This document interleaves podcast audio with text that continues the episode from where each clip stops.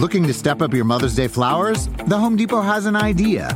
Let Mom's green thumb do some digging with colorful flowers, pots, and premium soils to bring out the most in her patios, walkways, and gardens. Right now, get Vigoro potting soil just $8.97 for strong, healthy, vibrant plants, indoors and outside.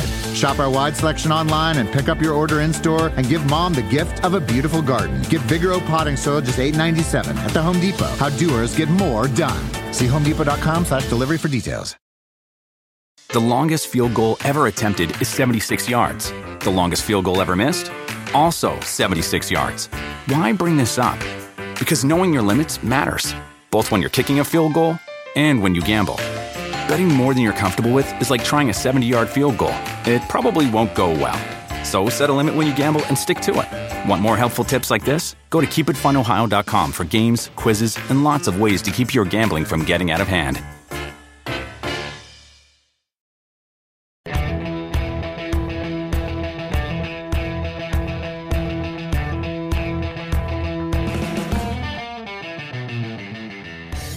Welcome to the Roto-World Baseball Podcast. I'm DJ Short. This is the latest episode in our team check-in series, and we've done a bunch of these episodes already. You can go back and look in our archives to see some of our recent episodes and teams we've already covered. Today, I'm talking Orioles with Eduardo Encina of the Baltimore Sun.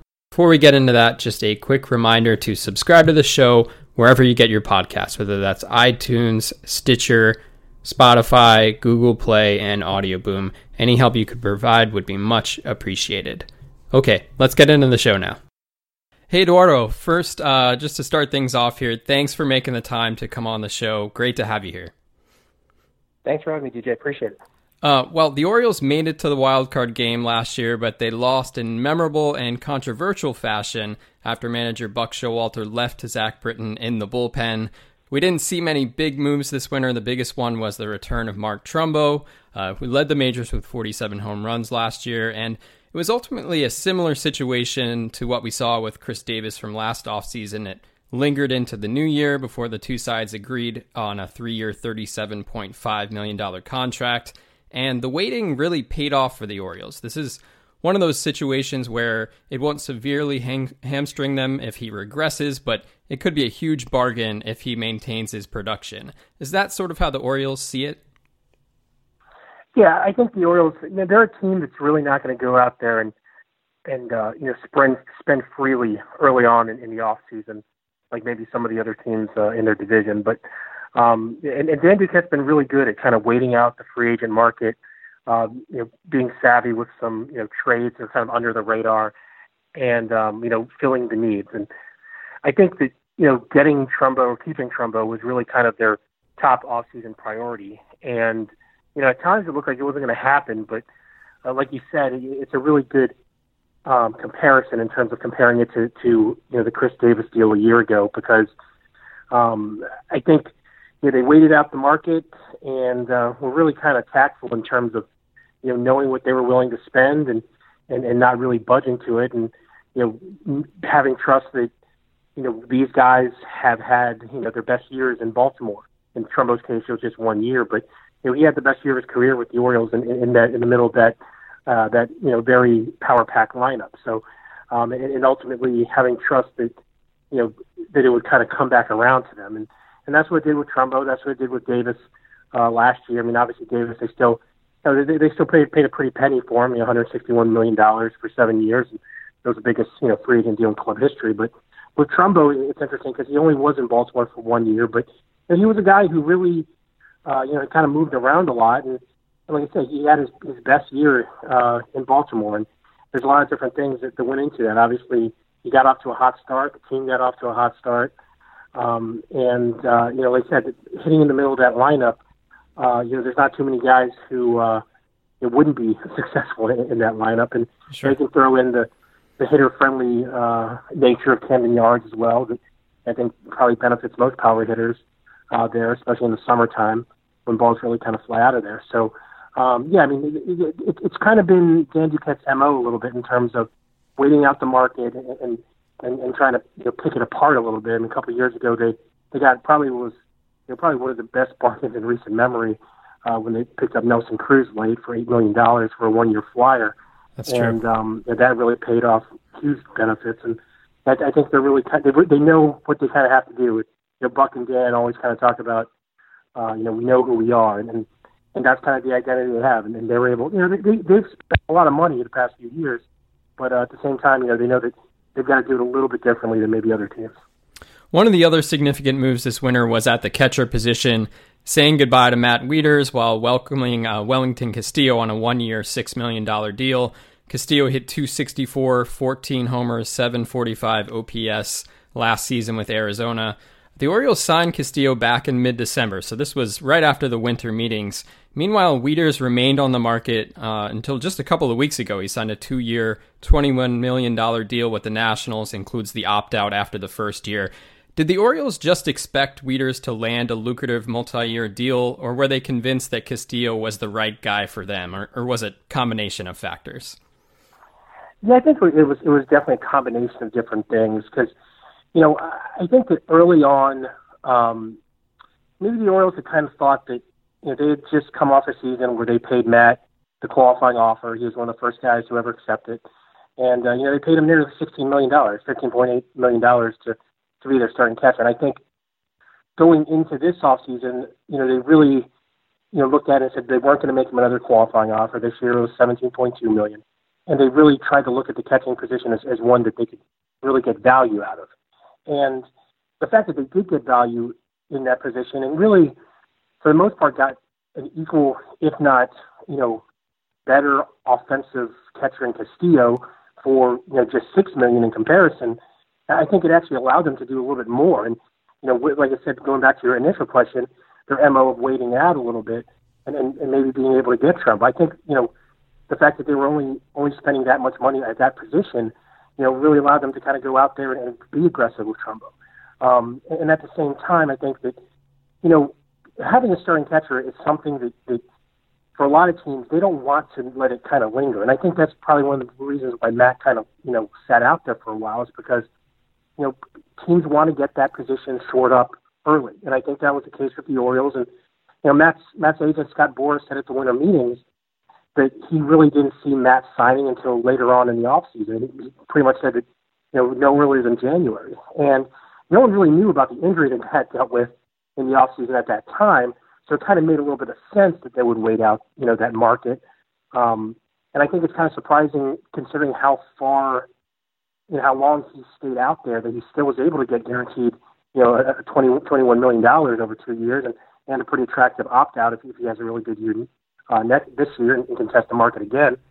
But yeah, I really think there was a couple factors at play there. One, I don't think they were willing to wait as long as maybe they would have to if they wanted to, re-sign Matt. And at the same time, they saw a guy in Castillo who just kind of, I don't know if he hopped in their lap, but, I don't think Wellington even expected to be non-tendered by the Diamondbacks. And I know there's rumblings late, but, I talked to him the other day about, playing the WBC, and he was kind of caught between a rock and a hard place a little bit because he made the commitment to playing the WBC before he got non-tendered. He didn't expect to, to be non-tendered, and then all of a sudden, boom, he's a free agent and looking for another team, and, he's in a, somewhat unfortunate situation now, trying to, learn a new pitching staff, learn a new team, learn a new league from, his days in Arizona.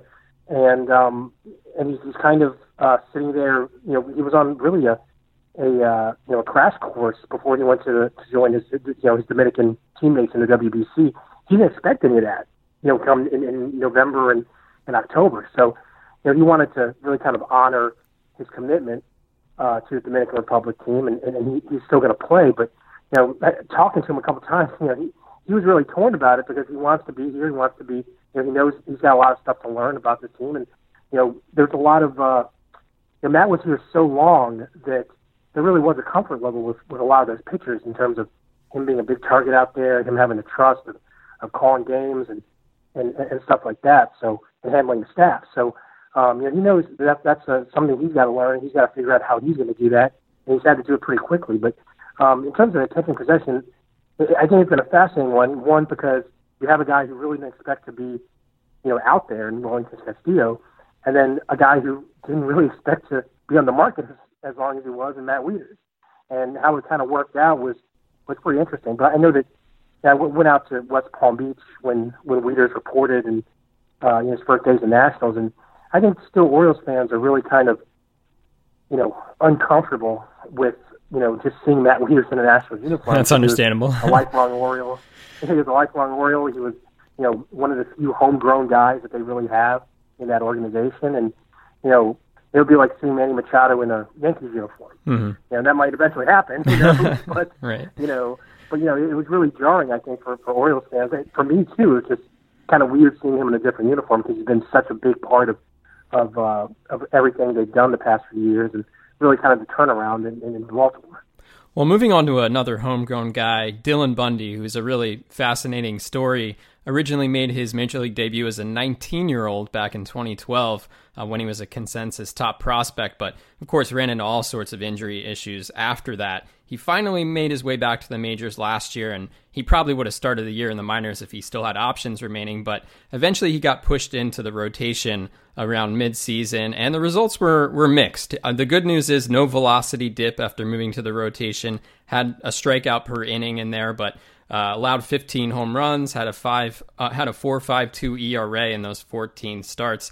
Now, the Orioles didn't let him throw 100 pitches in any of those starts. Do they plan on loosening those restrictions this year, or are they still going to handle him with care? I think they've got to handle him with care to a certain extent, just because, just going back to our initial talk here was, the Orioles aren't going to be a team that's going to go out there and spend huge amounts on lucrative free agent pitching signings. So they've got to, the guys they have, the homegrown guys like, Bundy, Kevin Gossman, the recovery of Hunter Harvey, even going back to their first round pick this year, Cody Sedlock, these guys have to hit for them because they're really kind of depending on it because they're not going to go out and, buy a David Price or Zach Britton or the guys like that. So, they are going to be careful with them, but at the same time, they kind of went against conventional norms here with Bundy last year because, he really hadn't been healthy. He hadn't been, there was no real, since his Tommy John surgery in 2013, there was really no innings count to really build from because he had been, hurt. He had had, some recurring, the Tommy John surgery. He had, came back from that. It was pretty slow. Last year he dealt with some shoulder issues. So, everyone kind of says, you have this incremental, innings count progression, and they really went against him, last year. And obviously they started him as a reliever first off to kind of build his innings a little bit. But, when you look at how many innings he ended the season with, I don't think anyone would have necessarily projected that. So, having said that, I think they're going to be careful with him.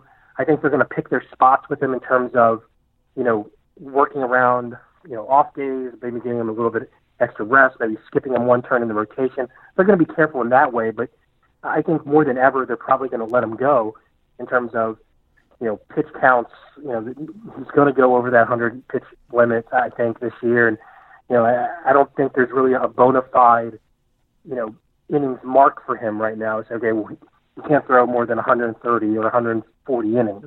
I think they're going to play it by ear, but going in, they're definitely having a mentality where he's going to be the guy who's going to get that, maybe that extra off day, or maybe skip his turn in the rotation when they need to, because I think the other guys they've got in that rotation are guys that they really think they can depend on in terms of innings, and that includes Kevin Gossman, because I think last year the reins kind of came off of him, and I think he wants to be a guy who's going to be a 200 inning guy. And if Chris Tillman comes back healthy, he's been kind of slowed in spring training. He's a guy who has really kind of served as the benchmark for being kind of a workhorse in that staff. And, he's been a guy who can throw 200 innings, and then they've got the veterans behind him like Wade Miley and Ubaldo Jimenez, who've kind of been shaky at times, but they've shown that they can put up innings too. So they had to, just like anything else, especially in American League East.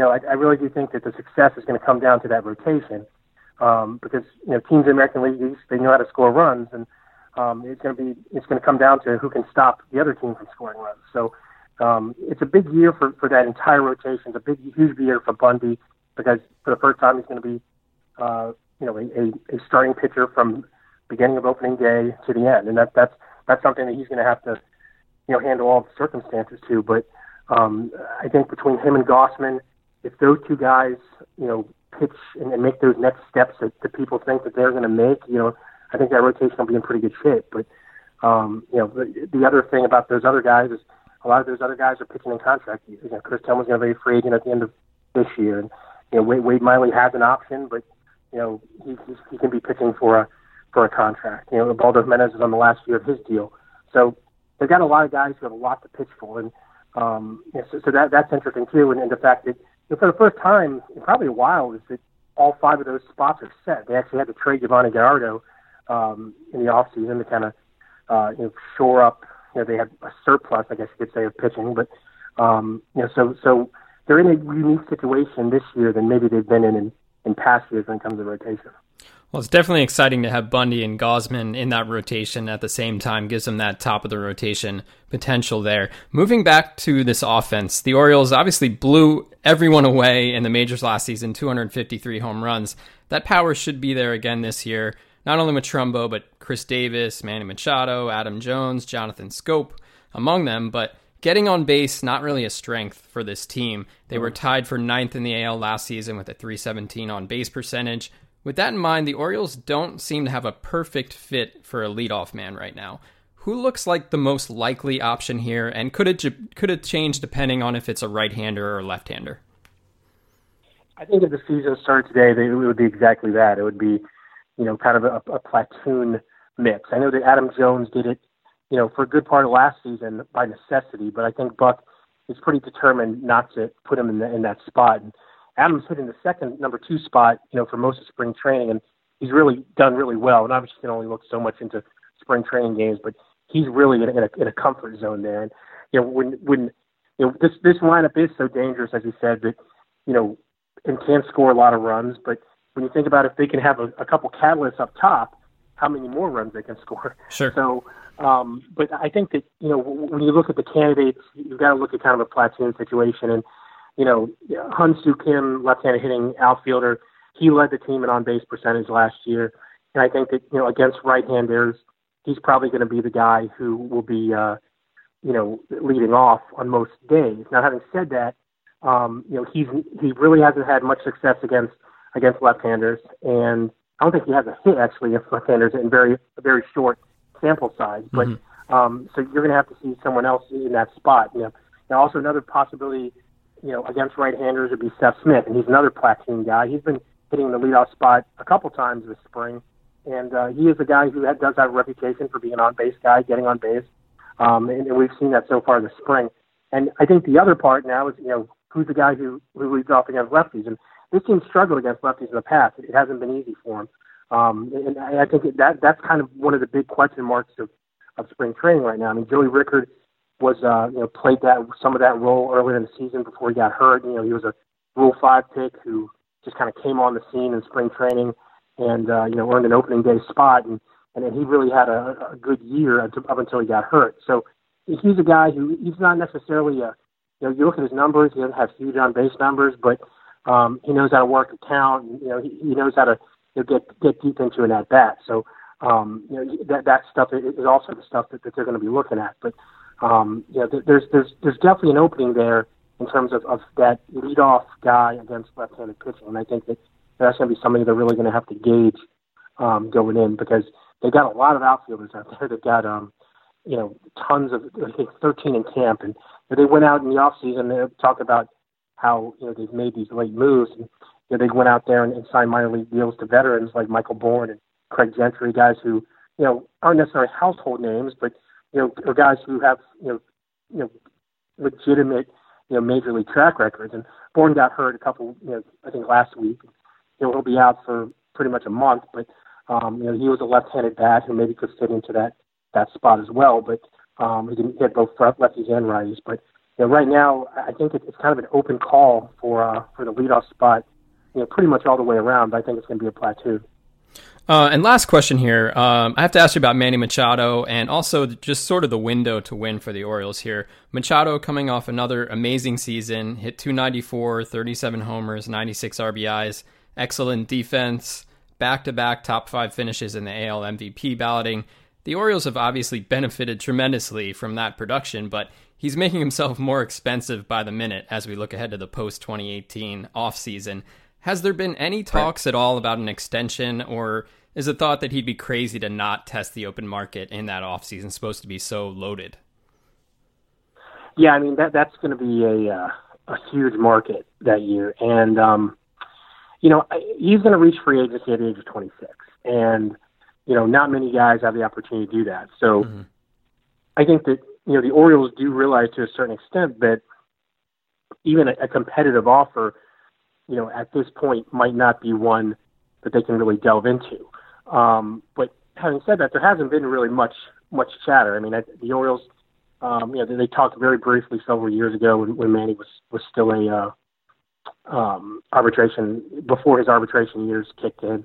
And so, you know, but right now, like you said, I mean, he's getting more and more pricier every day. So, you know, at some point, the Orioles do have to kind of sit back and consider whether he's really going to be a part of the future or not. Because, you know, if he stays healthy, you know, you've got to think that he's going to keep getting better. And we've seen what we've seen so far. And you know, it's I know it's cliche, but, you know, the sky is the limit for this kid. And like I said, to be able to be testing free agency at 26 and build a resume that he's going to probably have, like I said, if he stays healthy, is going to be an amazing one as an all-around player. And I think that, you know, the way, you know, we can go back and talk about the markets that developed for guys like Davis and Trumbo. And, you know, this offseason kind of showed that people are kind of valuing certain players in different ways now, but there's no other way to value Manny Machado because he can really do it all. And so I think that when you look at that and you look at that 2018 class and talk about the window, you know, this team does have a 2-year span here where they're going to have this core group together. And, you know, it's kind of shifted every once in a while. And we've been talking about the window for a few years now because, you know, a few years ago, you know, they had Nelson Cruz, they lost him, and Nick Markakis in the same offseason. You know, this year they're going to have to place Matt Wieters. You know, last year they did face the possibility of losing Davis. But in 18, it's a very fine marker there because not only is Machado become a free agent, you know, Zach Britton becomes a free agent as well. And Adam Jones, who's really been kind of the veteran leader and the cornerstone of this team, also becomes a free agent. So there's a lot of guys who can test free agency at that point. And, you know, the one thing about, you know, this team, you know, really being together for a long amount of time is that they were pretty cheap, you know, a few years ago, but now they're making a lot of money. And, you know, I would wonder whether, you know, they can even keep, you know, these guys in 2018, you know, whether, you know, they can afford to pay, you know, a Zach Britton and a Manny Machado ARB contracts when, you know, given what they're making this year, you know. So, you know, Jones' escalators are going to go up as well. So, you know, they're going to have to make a decision on that future, maybe not even in 2018, but, you know, maybe even a little earlier, especially if, you know, let's say they struggle this year or struggle, you know, next year at the All-Star, you know, at the trade deadline. You know, they're going to have to make some decisions. I mean, it's right now you can definitely see the hourglass kind of pointed, and you can definitely see that they're everyone in Baltimore, all the fans. You know, I think, you know, it's no big secret that this team, that this window is a little bit different than maybe the past windows. Yep, definitely would be a fascinating team to watch, not only next year, but this year as well, if they fall out of contention. Anyway, just to wrap things up, let the people know where they can follow your work on social media and elsewhere. Yeah, you follow on Twitter at Eddie in the Yard, and writing in BaltimoreSun.com online. And I try to do a lot of different things, you know, stories, photos, blogs, videos, all this other stuff that we kind of do nowadays in the total multimedia world. Yes, we do. That we kind of live in, but but yeah, I mean, those are that's where you can find me. Awesome, thanks a lot. Really appreciate it. Thanks a lot. Anytime, DJ. Good stuff there. My thanks again to Eduardo for making the time to come on the show. I know things are crazy busy in spring training right now, so anytime that these beat writers, beat reporters give to come on the show, I mean, I'm very appreciative. So it's definitely been fun to do this series. Just a couple of quick things before we go. Reminder, the Roto-World Baseball Draft Guide magazine is available in stores now. There's also an online version, which, as I've said many times before, constantly updated as we lead into opening day. It's loaded with projections, player profiles, columns on sleepers, busts, prospects, average draft position data, mock draft analysis. So really everything you need to get ready for your fantasy draft. Go to rotoworld.com for more information. If you want to get in touch with the show, you can email rotoworldbaseballpod@gmail.com. Again, the email address is rotoworldbaseballpod@gmail.com. I'm on Twitter at DJ Short. My co-host Drew Silva, he's on Twitter at Drew Silv. And I will see you next time. Reese's Peanut Butter Cups are the greatest, but let me play devil's advocate here. Let's see. So, no, that's a good thing. That's definitely not a problem. Reese's, you did it. You stumped this charming devil. The longest field goal ever attempted is 76 yards. The longest field goal ever missed? Also 76 yards. Why bring this up? Because knowing your limits matters, both when you're kicking a field goal and when you gamble. Betting more than you're comfortable with is like trying a 70-yard field goal. It probably won't go well. So set a limit when you gamble and stick to it. Want more helpful tips like this? Go to keepitfunohio.com for games, quizzes, and lots of ways to keep your gambling from getting out of hand.